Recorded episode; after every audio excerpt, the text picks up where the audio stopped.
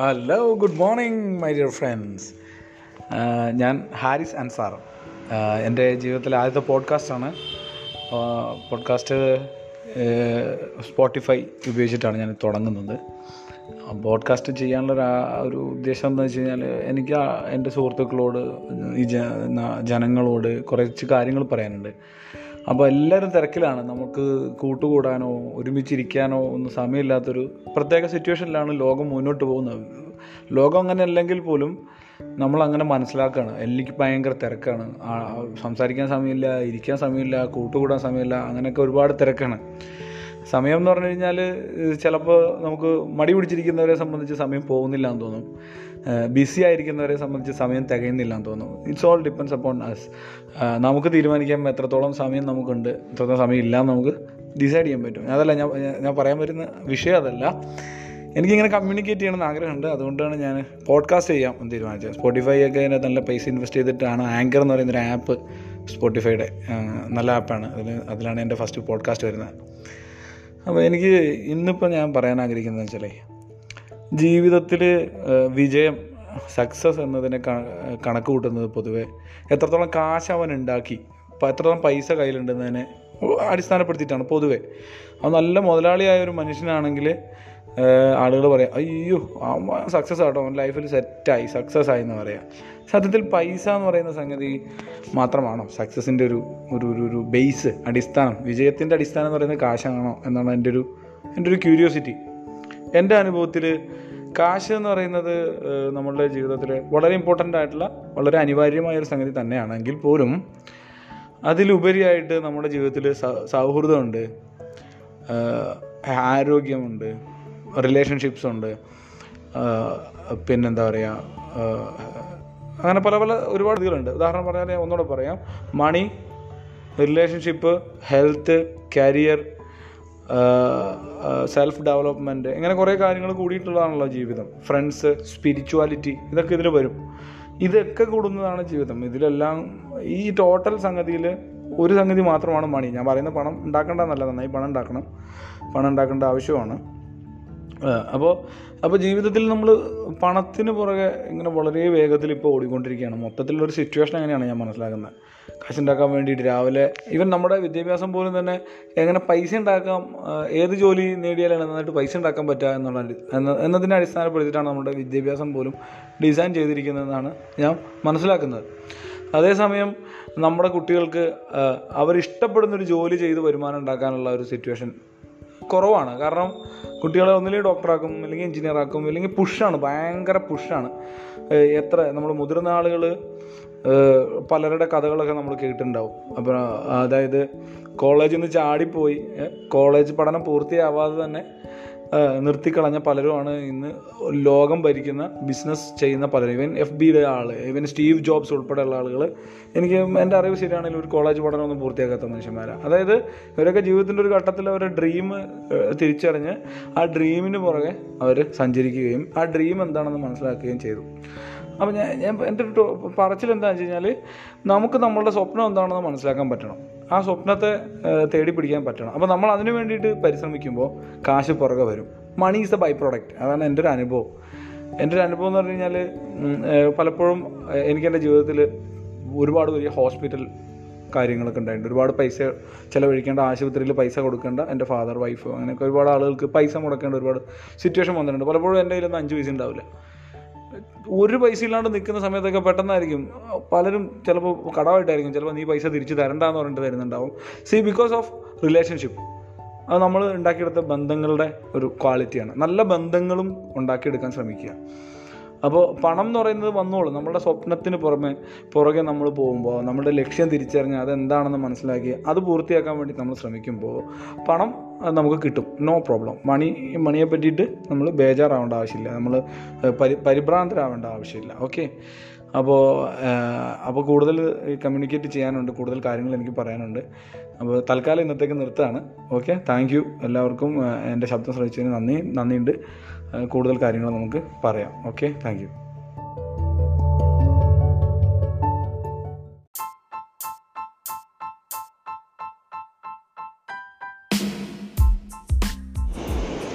hello good morning how are you all എന്താണ് വിശേഷങ്ങൾ? സുഖമെന്ന് വിചാരിക്കുന്നു.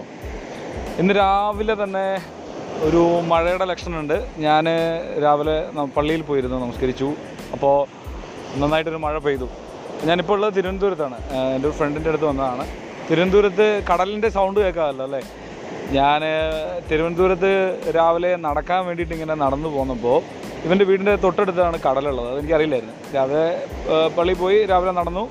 നടന്ന് അങ്ങനെ ന- നടന്ന് നടന്ന് അവസാനം കടൽ തീരത്തെത്തി. കടൽ തീരം എന്ന് പറയുമ്പം ബീച്ചല്ല ഇവിടെ ആളുകൾ മീൻ പിടിക്കുന്നുണ്ട്. അപ്പോൾ അങ്ങ് ആഴക്കടലിലോ മറ്റോ ആണെന്ന് തോന്നുന്നു. അങ്ങ് ദൂരത്ത് നിന്ന് വലിച്ച് വല കയറ്റുന്നുണ്ട് ആളുകൾ. കുറേ ആളുകൾ കൂടി വലിച്ച് ഇങ്ങനെ കയറ്റുന്നുണ്ട്. എനിക്ക് കടൽ കാണുമ്പോൾ എനിക്ക് എക്സോഡസ് എന്ന് പറയുന്ന ഒരു ഹോളിവുഡ് മൂവി ഉണ്ട്. അപ്പോൾ ഹോളിവുഡ് മൂവി മൂസസ് മൂസ അല്ലെങ്കിൽ മൂസസിനെ സംബന്ധിച്ചുള്ളൊരു സിനിമയാണ്. അതിലൊരു സീനുണ്ട്. ലാസ്റ്റ് കടൽ ഇങ്ങനെ പിളർന്ന് മാറുന്നതായിട്ടൊരു സീനുണ്ട്. എനിക്ക് ആ സീൻ ഇങ്ങനെ ഓർമ്മ വരികയാണ്. കാരണം കാർമേഘം ഉള്ളതുകൊണ്ട് വളരെ ബ്രൈറ്റ് അല്ല. സൺ സൺറൈസ് കാണാൻ പറ്റും. പക്ഷെ നന്നായി മൂടിയിട്ടുണ്ട് ഇവിടെ. അപ്പോൾ കാർമേഘം ഉള്ളതുകൊണ്ട് വളരെ തെളിച്ചില്ല ഒരു ഇരുണ്ടിട്ടാണ്. അപ്പോൾ വേറൊരു ആംബിയൻസ് ആണ് എനിക്ക് കടലിന് ഫീൽ ചെയ്യുന്നത്. ആംബിയൻസ് എന്ന് പറഞ്ഞാൽ എങ്ങനെ പറയുന്നറിയില്ല. ആ ഫിലിം കണ്ടവർക്ക് അത് മനസ്സിലാവും. ഒരു സിനിമയിലൊക്കെ കാണുന്ന പോലെ. കൂടാതെ എന്റെ ഒരു സൈഡിൽ തെങ്ങാണ്. തെങ്ങിൻ തോപ്പ്. അങ്ങനെ നീണ്ട് കേരനിരകൾ. ഐ മീൻ എങ്ങനെ നീണ്ടു കിടക്കുകയാണ് സംഗതി. അപ്പോൾ അപ്പോൾ ഇതാണ് ഇന്ന് രാവിലത്തെ എന്റെ ഒരു ആംബിയൻസ് ഞാൻ ഇപ്പോൾ ഇത് സംസാരിക്കുന്നത് ഇപ്പോൾ ഈ പോഡ്കാസ്റ്റ് ചെയ്യുന്നത് നമ്മൾ ഇന്നലെ സംസാരിച്ചിരുന്നു. ലൈഫിനെ പറ്റി ലൈഫിൽ നമ്മൾ എന്തിന്റെ പുറകെയാണ് പോകുന്നത് പണം എന്നതിന്റെ പുറകെയാണ് നമ്മൾ പോകുന്നത് അധികവും. ജീവിതം എന്ന് പറയുന്നത് പണം മാത്രമല്ല വേറെ കുറേ സംഗതികൾ കൂടി കൂടിച്ചേർന്നാണ് എന്നുള്ളതൊക്കെ പറഞ്ഞു. അപ്പോൾ ഞാൻ ഇന്ന് പറയാൻ പോകുന്നത് നമുക്ക് ലൈഫിലൊരു പർപ്പസ് ഉണ്ടായിരിക്കണം എന്നുള്ളതാണ് ഒരു പ്രധാന വിഷയം. പർപ്പസ് എന്ന് പറയുമ്പോൾ അല്ലെങ്കിൽ രാവിലെ എഴുന്നേൽക്കുന്നു പല്ലുതേക്കുന്നു പല്ല് തേക്കുന്നു മോർണിംഗ് ആക്ടിവിറ്റീസ് ഒക്കെ ചെയ്യുന്നു. നമ്മൾ നമ്മളുടെ വർക്കിന്റെ പുറകെ ഓടുന്നു. ഒരു റിമോട്ട് കൺട്രോളിൽ വർക്ക് ചെയ്യുന്ന പോലെ എങ്ങനെ യാന്ത്രികമായി മുന്നോട്ട് പോകുന്ന ഒരു ഒട്ടും കളറില്ലാത്ത വളരെ ഗ്രേ ആയിട്ടുള്ളൊരു ജീവിതം. പക്ഷേ ജീവിതത്തിലൊരു പർപ്പസ് ഉണ്ടാകുമ്പോഴാണ് നമ്മൾ എന്തിനാണ് ഇതൊക്കെ ചെയ്യുന്നത് എന്നതൊരു ഒരു ഒരു ബോധ്യത്തോടു കൂടി നമുക്ക് ചെയ്യാൻ സാധിക്കുക. പർപ്പസ് എന്ന് പറഞ്ഞു കഴിഞ്ഞാൽ പലർക്കും പല പർപ്പസ് ആയിരുന്നു. മഹാത്മാഗാന്ധിയെ സംബന്ധിച്ച് നോക്കിക്കഴിഞ്ഞാൽ ഇന്ത്യ സ്വാതന്ത്ര്യം നേടുക എന്നുള്ളതായിരുന്നു. മുഹമ്മദ് നബിയെ പറ്റി നോക്കുകയാണെങ്കിൽ മനുഷ്യരുടെ മോചനമായിരുന്നു ജീസസിനെ പറ്റി നോക്കുകയാണെങ്കിൽ അദ്ദേഹവും മനുഷ്യരുടെ മോചനമായിരുന്നു അങ്ങനെ ജീവിതത്തിൽ മഹാന്മാരായ ആളുകൾക്ക് എല്ലാവർക്കും പർപ്പസ് ഉണ്ടായിരുന്നു. ഈ പർപ്പസിനെയാണ് നമ്മൾ ശരിക്കും തിരിച്ചറിയുന്നത്. വ്യക്തികളെ തിരിച്ചറിയുന്നത് അവരുടെ പർപ്പസിനെ ആ പർപ്പസിനെ അവർ ഫുൾഫിൽ ചെയ്യാൻ നടത്തി അവരുടെ അവരുടെ പ്രവർത്തനങ്ങളെ അടിസ്ഥാനപ്പെടുത്തിയിട്ടാണ് ചരിത്രം ആളുകളെ തിരിച്ചറിയുന്നത്. അപ്പോൾ ഇതുപോലുള്ള വലിയ വലിയ കാര്യങ്ങൾ ചിലപ്പോൾ നമ്മളെ ചരിത്രം തിരിച്ചറിയുന്നു വരില്ല പക്ഷേ മരിക്കുന്ന സമയത്ത് നമ്മളുടെ ജീവിതത്തിൽ നമ്മൾ എന്തെങ്കിലുമൊക്കെ ചെയ്തിരുന്നു എന്ന് നമുക്കൊരു ഒരു ഒരു ഫീൽ നമ്മുടെ ലൈഫ് വേസ്റ്റ് ആയില്ല എന്നൊരു തോന്നൽ ഞാൻ കുറച്ച് നാളും ഗൾഫിലുണ്ടായിരുന്നു. ഒരു പ്രവാസിയായിരുന്നു. പ്രവാസികളായ ആളുകളോട് പലപ്പോഴും സംസാരിക്കുമ്പോൾ എനിക്ക് മനസ്സിലാവുന്നൊരു കാര്യം കുറേ നാൾ പണിയെടുത്തു. കയ്യിൽ പൈസയൊന്നുമില്ല. റിലേഷൻഷിപ്പ് ഇല്ല. അതങ്ങനെ അങ്ങനെ കഴിഞ്ഞു പോയി. പിന്നെ നാട്ടിൽ വന്നിട്ട് റീസ്റ്റാർട്ട് ചെയ്യുന്നു. ശരിക്കും പറഞ്ഞാൽ ഒരു ലൈഫിൽ ഒരു വലിയ സമയം വേറൊരു നാട്ടിൽ ഇൻവെസ്റ്റ് ചെയ്തിട്ട് ഇങ്ങനെ പറയേണ്ടി വരുന്നത് വളരെ ദുഃഖകരമായ ഒരു അവസ്ഥയാണ്. കാരണം ഒരു പ്രവാസിയൊക്കെ മുന്നേ ആവറേജ് ഒരു പത്ത് വർഷം പതിനാല് വർഷം ഒരു ജീവപര്യന്തത്തിന്റെ സമയമൊക്കെ ഗൾഫിലായിരിക്കും. ആളുടെ കയ്യിലൊന്നും ഉണ്ടാവില്ല. പക്ഷേ ആ സിറ്റുവേഷനൊക്കെ ഇപ്പോൾ മാറിയിട്ടുണ്ട്. ഇപ്പോൾ ആളുകൾ കുറച്ചുകൂടെ വളരെ ക്രിയേറ്റീവായിട്ട് ചിന്തിച്ച് തുടങ്ങിയിട്ടുണ്ട്. പക്ഷേ നമ്മളുടെ ജീവിതത്തിന്റെ അവസാനവും ഒന്നും നേടിയില്ല ഒന്നും ചെയ്യാൻ കഴിഞ്ഞില്ല എന്ന് പറയാൻ തോന്നരുത്. അപ്പോൾ എന്നെ സംബന്ധിച്ച് എനിക്ക് സന്തോഷമുള്ളത് ഞാൻ എന്റെ പർപ്പസ് കണ്ടെത്തി എന്ന് മനസ്സിലാക്കുന്ന ഒരു മനുഷ്യനാണ്. എന്താ ചെയ്യേണ്ടതെന്ന് എനിക്കിപ്പോൾ എനിക്കിപ്പോൾ ഒരു വിഷനുണ്ട് എന്താണ് ചെയ്യേണ്ടത് എന്നതിനെ സംബന്ധിച്ച്. അപ്പോൾ ആ വിഷനെ ബേസ് ചെയ്തിട്ടാണ് എന്റെ എല്ലാ ഒരു ദിവസത്തെ എല്ലാ ആക്ഷനും മുന്നോട്ട് പോകുന്നത്. ആ- വിഷനെ ബേസ് ചെയ്തിട്ട് തന്നെയാണ് ഞാൻ പോഡ്കാസ്റ്റ് തുടങ്ങിയിട്ടുള്ളത്. അപ്പോൾ ഇത്രയാണ് ഇന്ന് പറയാനുള്ളത്. നിങ്ങൾക്ക് എല്ലാവർക്കും വളരെ വളരെ സന്തോഷം നിറഞ്ഞ വളരെ പർപ്പസ്ഫുള്ളായ ഒരു ഒരു മോർണിംഗ് ആശംസിക്കുകയാണ്. ഇവിടെ വലിയൊരു പരുന്ത് ആകാശത്തിലൂടെ പറക്കുന്നുണ്ട് ഉന്നതങ്ങളിലൂടെ പറന്നു പോകുന്നുണ്ട് കടലിന്റെ മുകളിലൂടെ. വളരെ നല്ലൊരു ആംബിയൻസ് ആണ്. അപ്പോൾ കടലിന്റെ ബാക്ക്ഗ്രൗണ്ടിൽ നിന്നും നിങ്ങളുടെ സ്വന്തം Haris. Bye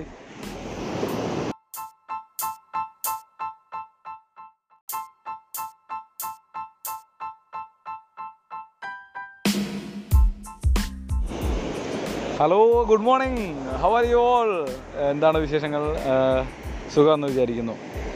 ഇന്ന് രാവിലെ തന്നെ ഒരു മഴയുടെ ലക്ഷണമുണ്ട്. ഞാൻ രാവിലെ പള്ളിയിൽ പോയിരുന്നു നമസ്കരിച്ചു. അപ്പോൾ നന്നായിട്ടൊരു മഴ പെയ്തു. ഞാനിപ്പോൾ ഉള്ളത് തിരുവനന്തപുരത്താണ്. എന്റെ ഒരു ഫ്രണ്ടിന്റെ അടുത്ത് വന്നതാണ്. തിരുവനന്തപുരത്ത് കടലിന്റെ സൗണ്ട് കേൾക്കാമല്ലോ അല്ലേ? ഞാൻ തിരുവനന്തപുരത്ത് രാവിലെ നടക്കാൻ വേണ്ടിയിട്ട് ഇങ്ങനെ നടന്നു പോന്നപ്പോൾ ഇവന്റെ വീടിന്റെ തൊട്ടടുത്താണ് കടലുള്ളത്. അതെനിക്കറിയില്ലായിരുന്നു രാവിലെ പള്ളി പോയി രാവിലെ നടന്നു. നടന്ന് അങ്ങനെ നടന്ന് നടന്ന് അവസാനം കടൽ തീരത്തെത്തി. കടൽ തീരം എന്ന് പറയുമ്പം ബീച്ചല്ല. ഇവിടെ ആളുകൾ മീൻ പിടിക്കുന്നുണ്ട്. അപ്പോൾ അങ്ങ് ആഴക്കടലിലോ മറ്റോ ആണെന്ന് തോന്നുന്നു. അങ്ങ് ദൂരത്ത് നിന്ന് വലിച്ച് വല കയറ്റുന്നുണ്ട് ആളുകൾ കുറേ ആളുകൾ കൂടി വലിച്ച് ഇങ്ങനെ കയറ്റുന്നുണ്ട്. എനിക്ക് കടൽ കാണുമ്പോൾ എനിക്ക് എക്സോഡസ് എന്ന് പറയുന്ന ഒരു ഹോളിവുഡ് മൂവി ഉണ്ട് ഹോളിവുഡ് മൂവി മൂസസ് മൂസ അല്ലെങ്കിൽ മൂസസിനെ സംബന്ധിച്ചുള്ളൊരു സിനിമയാണ്. അതിലൊരു സീനുണ്ട് ലാസ്റ്റ് കടൽ ഇങ്ങനെ പിളർന്ന് മാറുന്നതായിട്ടൊരു സീനുണ്ട്. എനിക്ക് ആ സീൻ ഇങ്ങനെ ഓർമ്മ വരികയാണ്. കാരണം കാർമേഘം ഉള്ളതുകൊണ്ട് വളരെ ബ്രൈറ്റ് അല്ല. സൺ സൺറൈസ് കാണാൻ പറ്റും പക്ഷെ നന്നായി മൂടിയിട്ടുണ്ട് ഇവിടെ. അപ്പോൾ കാർമേഘം ഉള്ളതുകൊണ്ട് വളരെ തെളിച്ചില്ല ഒരു ഇരുണ്ടിട്ടാണ് അപ്പോൾ വേറൊരു ആംബിയൻസ് ആണ് എനിക്ക് കടലിനും ഫീൽ ചെയ്യുന്നത്. ആംബിയൻസ് എന്ന് പറഞ്ഞാൽ എങ്ങനെ പറയുന്നറിയില്ല. ആ ഫിലിം കണ്ടവർക്ക് അത് മനസ്സിലാവും. ഒരു സിനിമയിലൊക്കെ കാണുന്ന പോലെ. കൂടാതെ എന്റെ ഒരു സൈഡിൽ തെങ്ങാണ് തെങ്ങിൻ തോപ്പ് ഇങ്ങനെ നീണ്ട് കേരനിരകൾ ഐ മീൻ ഇങ്ങനെ നീണ്ടു കിടക്കുകയാണ് സംഗതി. അപ്പോൾ അപ്പോൾ ഇതാണ് ഇന്ന് രാവിലത്തെ എന്റെ ഒരു ആംബിയൻസ് ഞാൻ ഇപ്പോൾ ഇത് സംസാരിക്കുന്നത് ഇപ്പോൾ ഈ പോഡ്കാസ്റ്റ് ചെയ്യുന്നത് നമ്മൾ ഇന്നലെ സംസാരിച്ചിരുന്നു. ലൈഫിനെ പറ്റി ലൈഫിൽ നമ്മൾ എന്തിന്റെ പുറകെയാണ് പോകുന്നത് പണം എന്നതിന്റെ പുറകെയാണ് നമ്മൾ പോകുന്നത് അധികവും. ജീവിതം എന്ന് പറയുന്നത് പണം മാത്രമല്ല വേറെ കുറേ സംഗതികൾ കൂടി ചേർന്നാണ് എന്നുള്ളതൊക്കെ പറഞ്ഞു. അപ്പോൾ ഞാൻ ഇന്ന് പറയാൻ പോകുന്നത് നമുക്ക് ലൈഫിലൊരു പർപ്പസ് ഉണ്ടായിരിക്കണം എന്നുള്ളതാണ് ഒരു പ്രധാന വിഷയം. പർപ്പസ് എന്ന് പറയുമ്പോൾ അല്ലെങ്കിൽ രാവിലെ എഴുന്നേൽക്കുന്നു പല്ല് തേക്കുന്നു മോർണിംഗ് ആക്ടിവിറ്റീസ് ഒക്കെ ചെയ്യുന്നു നമ്മൾ നമ്മളുടെ വർക്കിന്റെ പുറകെ ഓടുന്നു. ഒരു റിമോട്ട് കൺട്രോളിൽ വർക്ക് ചെയ്യുന്ന പോലെ എങ്ങനെ യാന്ത്രികമായി മുന്നോട്ട് പോകുന്ന ഒരു ഒട്ടും കളറില്ലാത്ത വളരെ ഗ്രേ ആയിട്ടുള്ളൊരു ജീവിതം. പക്ഷേ ജീവിതത്തിലൊരു പർപ്പസ് ഉണ്ടാകുമ്പോഴാണ് നമ്മൾ എന്തിനാണ് ഇതൊക്കെ ചെയ്യുന്നത് എന്നതൊരു ഒരു ഒരു ബോധ്യത്തോടു കൂടി നമുക്ക് ചെയ്യാൻ സാധിക്കുക. പർപ്പസ് എന്ന് പറഞ്ഞു കഴിഞ്ഞാൽ പലർക്കും പല പർപ്പസായിരുന്നു മഹാത്മാഗാന്ധിയെ സംബന്ധിച്ച് നോക്കിക്കഴിഞ്ഞാൽ ഇന്ത്യ സ്വാതന്ത്ര്യം നേടുക എന്നുള്ളതായിരുന്നു. മുഹമ്മദ് നബിയെ പറ്റി നോക്കുകയാണെങ്കിൽ മനുഷ്യരുടെ മോചനമായിരുന്നു ജീസസിനെ പറ്റി നോക്കുകയാണെങ്കിൽ അദ്ദേഹവും മനുഷ്യരുടെ മോചനമായിരുന്നു അങ്ങനെ ജീവിതത്തിൽ മഹാന്മാരായ ആളുകൾക്ക് എല്ലാവർക്കും പർപ്പസ് ഉണ്ടായിരുന്നു. ഈ പർപ്പസിനെയാണ് നമ്മൾ ശരിക്കും തിരിച്ചറിയുന്നത്. വ്യക്തികളെ തിരിച്ചറിയുന്നത് അവരുടെ പർപ്പസിനെ ആ പർപ്പസിനെ അവർ ഫുൾഫിൽ ചെയ്യാൻ നടത്തി അവരുടെ അവരുടെ പ്രവർത്തനങ്ങളെ അടിസ്ഥാനപ്പെടുത്തിയിട്ടാണ് ചരിത്രം ആളുകളെ തിരിച്ചറിയുന്നത്. അപ്പോൾ ഇതുപോലുള്ള വലിയ വലിയ കാര്യങ്ങൾ ചിലപ്പോൾ നമ്മളെ ചരിത്രം തിരിച്ചറിയുന്നു വരില്ല. പക്ഷേ മരിക്കുന്ന സമയത്ത് നമ്മളുടെ ജീവിതത്തിൽ നമ്മൾ എന്തെങ്കിലുമൊക്കെ ചെയ്തിരുന്നു എന്ന് നമുക്കൊരു ഒരു ഒരു ഫീൽ നമ്മുടെ ലൈഫ് വേസ്റ്റ് ആയില്ല എന്നൊരു തോന്നൽ ഞാൻ കുറച്ച് നാളും ഗൾഫിലുണ്ടായിരുന്നു. ഒരു പ്രവാസിയായിരുന്നു. പ്രവാസികളായ ആളുകളോട് പലപ്പോഴും സംസാരിക്കുമ്പോൾ എനിക്ക് മനസ്സിലാകുന്നൊരു കാര്യം കുറേ നാൾ പണിയെടുത്തു കയ്യിൽ പൈസയൊന്നുമില്ല റിലേഷൻഷിപ്പ് ഇല്ല അതങ്ങനെ അങ്ങനെ കഴിഞ്ഞു പോയി പിന്നെ നാട്ടിൽ വന്നിട്ട് റീസ്റ്റാർട്ട് ചെയ്യുന്നു. ശരിക്കും പറഞ്ഞാൽ ഒരു ലൈഫിൽ ഒരു വലിയ സമയം വേറൊരു നാട്ടിൽ ഇൻവെസ്റ്റ് ചെയ്തിട്ട് ഇങ്ങനെ പറയേണ്ടി വരുന്നത് വളരെ ദുഃഖകരമായ ഒരു അവസ്ഥയാണ്. കാരണം ഒരു പ്രവാസിയൊക്കെ മുന്നേ ആവറേജ് ഒരു പത്ത് വർഷം പതിനാല് വർഷം ഒരു ജീവപര്യന്തത്തിന്റെ സമയമൊക്കെ ഗൾഫിലായിരിക്കും. ആളുടെ കയ്യിലൊന്നും ഉണ്ടാവില്ല. പക്ഷേ ആ സിറ്റുവേഷനൊക്കെ ഇപ്പോൾ മാറിയിട്ടുണ്ട്. ഇപ്പോൾ ആളുകൾ കുറച്ചുകൂടെ വളരെ ക്രിയേറ്റീവായിട്ട് ചിന്തിച്ച് തുടങ്ങിയിട്ടുണ്ട്. പക്ഷേ നമ്മളുടെ ജീവിതത്തിന്റെ അവസാനവും ഒന്നും നേടിയില്ല ഒന്നും ചെയ്യാൻ കഴിഞ്ഞില്ല എന്ന് പറയാൻ തോന്നരുത്. അപ്പോൾ എന്നെ സംബന്ധിച്ച് എനിക്ക് സന്തോഷമുള്ളത് ഞാൻ എന്റെ പർപ്പസ് കണ്ടെത്തി എന്ന് മനസ്സിലാക്കുന്ന ഒരു മനുഷ്യനാണ്. എന്താ ചെയ്യേണ്ടതെന്ന് എനിക്കിപ്പോൾ എനിക്കിപ്പോൾ ഒരു വിഷനുണ്ട് എന്താണ് ചെയ്യേണ്ടത് എന്നതിനെ സംബന്ധിച്ച്. അപ്പോൾ ആ വിഷനെ ബേസ് ചെയ്തിട്ടാണ് എന്റെ എല്ലാ ഒരു ദിവസത്തെ എല്ലാ ആക്ഷനും മുന്നോട്ട് പോകുന്നത്. ആ- വിഷനെ ബേസ് ചെയ്തിട്ട് തന്നെയാണ് ഞാൻ പോഡ്കാസ്റ്റ് തുടങ്ങിയിട്ടുള്ളത്. അപ്പോൾ ഇത്രയാണ് ഇന്ന് പറയാനുള്ളത്. നിങ്ങൾക്ക് എല്ലാവർക്കും വളരെ വളരെ സന്തോഷം നിറഞ്ഞ വളരെ പർപ്പസ്ഫുള്ളായ ഒരു ഒരു മോർണിംഗ് ആശംസിക്കുകയാണ്. ഇവിടെ വലിയൊരു പരുന്ത് ആകാശത്തിലൂടെ പറക്കുന്നുണ്ട് ഉന്നതങ്ങളിലൂടെ പറന്നു പോകുന്നുണ്ട് കടലിന്റെ മുകളിലൂടെ. വളരെ നല്ലൊരു ആംബിയൻസ് ആണ്. അപ്പോൾ കടലിന്റെ ബാക്ക്ഗ്രൗണ്ടിൽ നിന്നും നിങ്ങളുടെ സ്വന്തം ഹാരിസ്. ബൈ ബൈ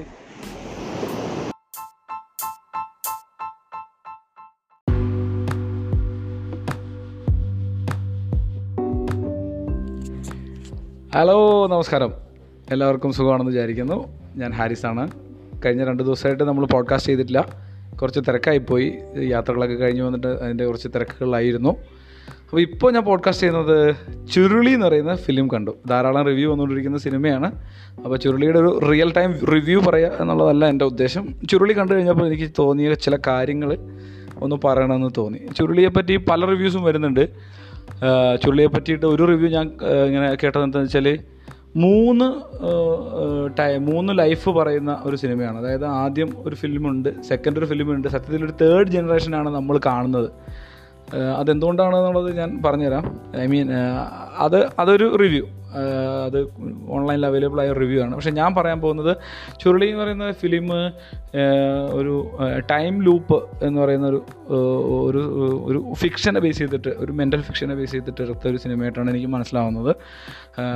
ഈ ടൈം ലൂപ്പ് ഉപയോഗിച്ചിട്ട് മുമ്പും വേറെയും സിനിമകൾ ഉണ്ടായിട്ടുണ്ട്. ടൈം ലൂപ്പ് എന്ന് പറഞ്ഞു കഴിഞ്ഞാൽ ഒരു സംഗതി ഇങ്ങനെ റിപ്പീറ്റഡ് റിപ്പീറ്റഡ് ആയിട്ട് നമുക്ക് വന്നുകൊണ്ടിരിക്കും. ഉദാഹരണം പറഞ്ഞു കഴിഞ്ഞാൽ ഇപ്പോൾ ഈ സിനിമയെ തന്നെ പറയുകയാണെങ്കിൽ ഇപ്പോൾ വിനയ് ഫോർട്ടിന്റെ ക്യാരക്ടറിനെ ആ സിനിമയിൽ പലരും തന്നെ ഞാൻ എവിടെയോ കണ്ടിട്ടുണ്ടല്ലോ എന്ന് പറയുന്നുണ്ട്. മിക്കവാറും ക്യാര മറ്റു ക്യാരക്ടേഴ്സ് വിനയ് ഫോർട്ടിന്റെ ക്യാരക്ടറിനെ ഞാൻ തന്നെ മുമ്പ് കണ്ടിട്ടുണ്ടല്ലോ എന്ന് പറയുന്നുണ്ട്. അതായത് അതൊരു ടൈം ലൂപ്പാണ്. അത് ശരിക്കും ഈ സിനിമ റിയൽ ടൈമിൽ നടക്കാൻ സാധ്യതയില്ലാത്ത എന്നാൽ ഒരു മനുഷ്യന്റെ തലയ്ക്കകത്ത് നടക്കാൻ സാധ്യതയുള്ള ഒരു സംഗതിയാണ്. റിയൽ ടൈമിൽ ഇങ്ങനെ ഒരു സംഗതി ഉണ്ടാവുമെന്ന് എനിക്ക് അറിഞ്ഞുകൂടാ.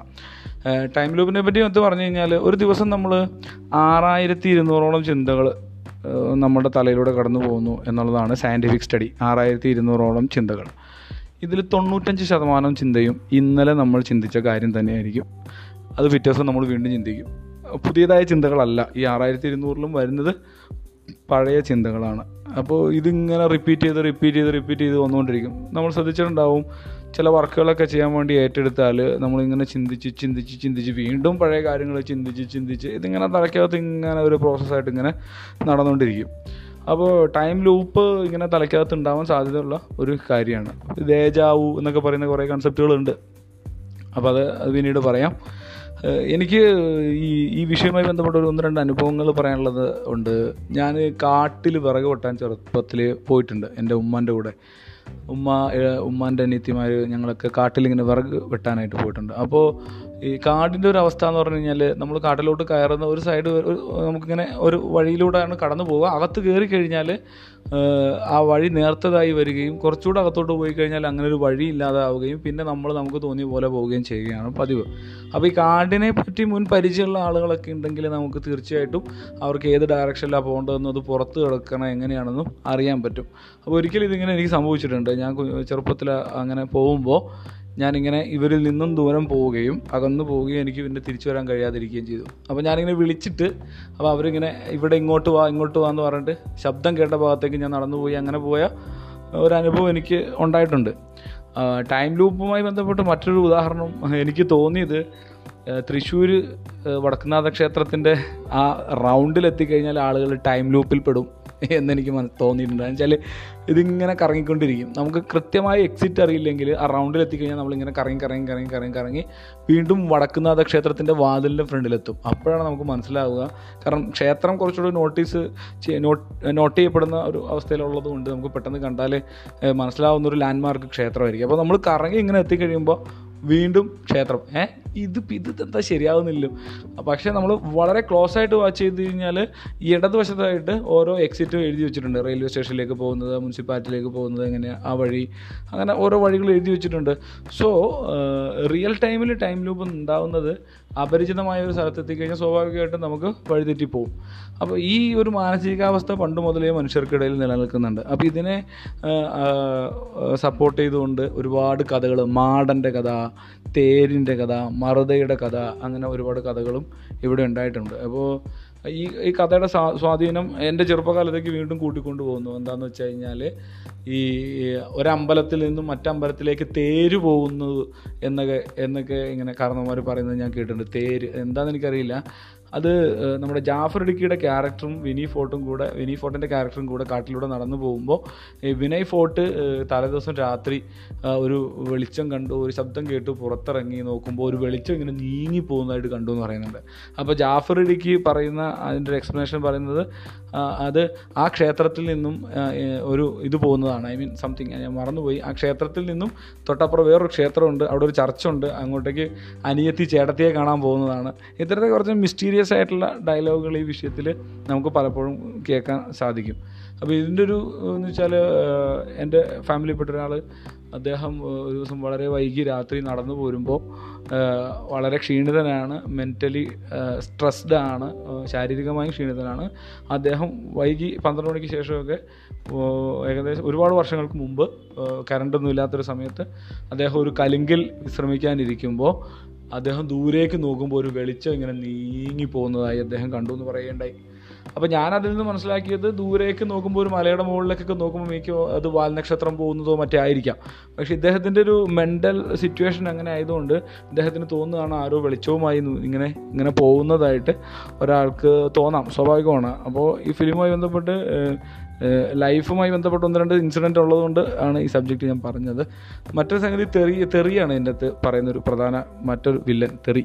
പച്ച തെറി പറയാമെന്ന് അറിയാം. പച്ച തെറിക്ക് കളറുണ്ടോ എന്ന് ചോദിച്ചു കഴിഞ്ഞാൽ അത് വേറൊരു ക്വസ്റ്റ്യൻ ആണ്. ഈ പച്ചത്തെറി എന്ന് പറഞ്ഞാൽ പച്ചത്തെറി എന്ന് പറയുന്നത് in the sense of fresh തെറി. ഐ ഡോണ്ട് നോ ഈ തെറിയെ എങ്ങനെ ഡിഫൈൻ ചെയ്യണമെന്ന് എനിക്കറിയില്ല. ഈ ശരിക്കും തെറി പറയുമ്പോൾ എന്തുകൊണ്ടാണ് നമുക്ക് ഡിസ്റ്റർബൻസ് ഉണ്ടാകുന്നത് എനിക്ക് എനിക്ക് എനിക്കുണ്ടാവുന്നുണ്ട് പക്ഷെ അത് എന്തുകൊണ്ട് ഉണ്ടാവുന്നു എന്ന് എനിക്കറിയില്ല. ഇറ്റ്സ് എ വേർഡ് അതൊരു വാക്കാണല്ലോ.